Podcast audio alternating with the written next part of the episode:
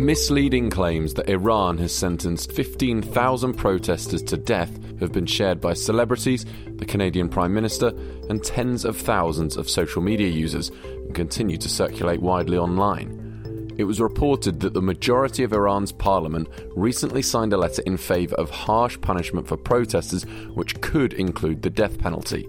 But this doesn't mean that the 15,000 or so people detained during the protests will be executed as a result. Sentences can only be handed out by the judiciary, a separate branch of the government. While claims that 15,000 protesters have been sentenced to death are inaccurate, at least five death sentences are known to have been issued in the past week.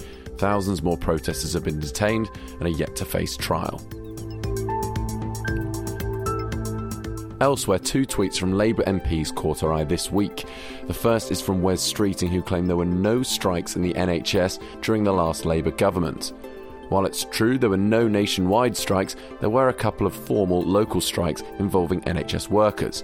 In 2002, staff working at Glasgow Royal Infirmary held a 48 hour strike over pay and working conditions, and in 2005, there were strikes in four NHS hospitals in Newcastle over a contract dispute. We were dismayed to see a tweet from Karl Turner getting something wrong that we've fact checked a number of times in the past he claimed that the government had blown £37 billion on an ineffective track and trace app. But the £37 billion figure was the entire two year budget for the programme. The app was just a small part of this and cost about £35 million in the first year. That's over a thousand times less than Mr. Turner claimed. We're pleased to see he's now issued a correction. That's all from us this week. I'll be back with more of our independent, impartial fact checks at the same time next Saturday morning.